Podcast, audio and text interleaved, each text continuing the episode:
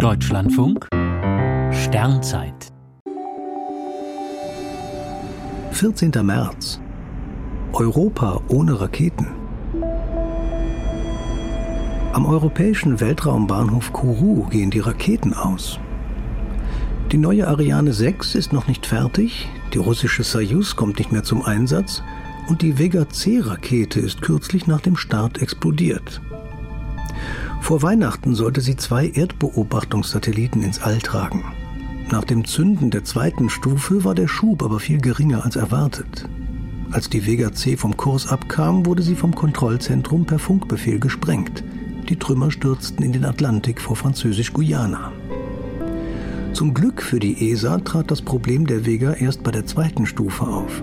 Denn die erste Stufe ist baugleich mit den Boostern, die bei der neuen Ariane 6 zum Einsatz kommen sollen. Hätte die erste Stufe versagt, wäre die europäische Raumfahrtkrise ungleich größer, denn dann wäre auch die Ariane betroffen. Im Juli vergangenen Jahres hatte die verstärkte Vega C-Rakete noch erfolgreich ihren Jungfernflug absolviert, aber schon beim zweiten Einsatz kam es zum Desaster.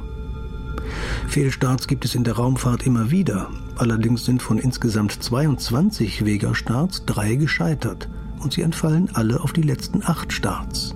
Der Trend ist also negativ. Wann es mit der Vega C weitergeht, ist noch offen. Bisher sind mindestens 13 weitere Flüge fest eingeplant. Fachleute setzen nun vor allem auf die Ariane 6. Sie soll, wie ihre Vorgängerinnen, zu Europas Zugpferd im All werden. Der Erstflug erfolgt, wenn alles gut geht, gegen Ende dieses Jahres.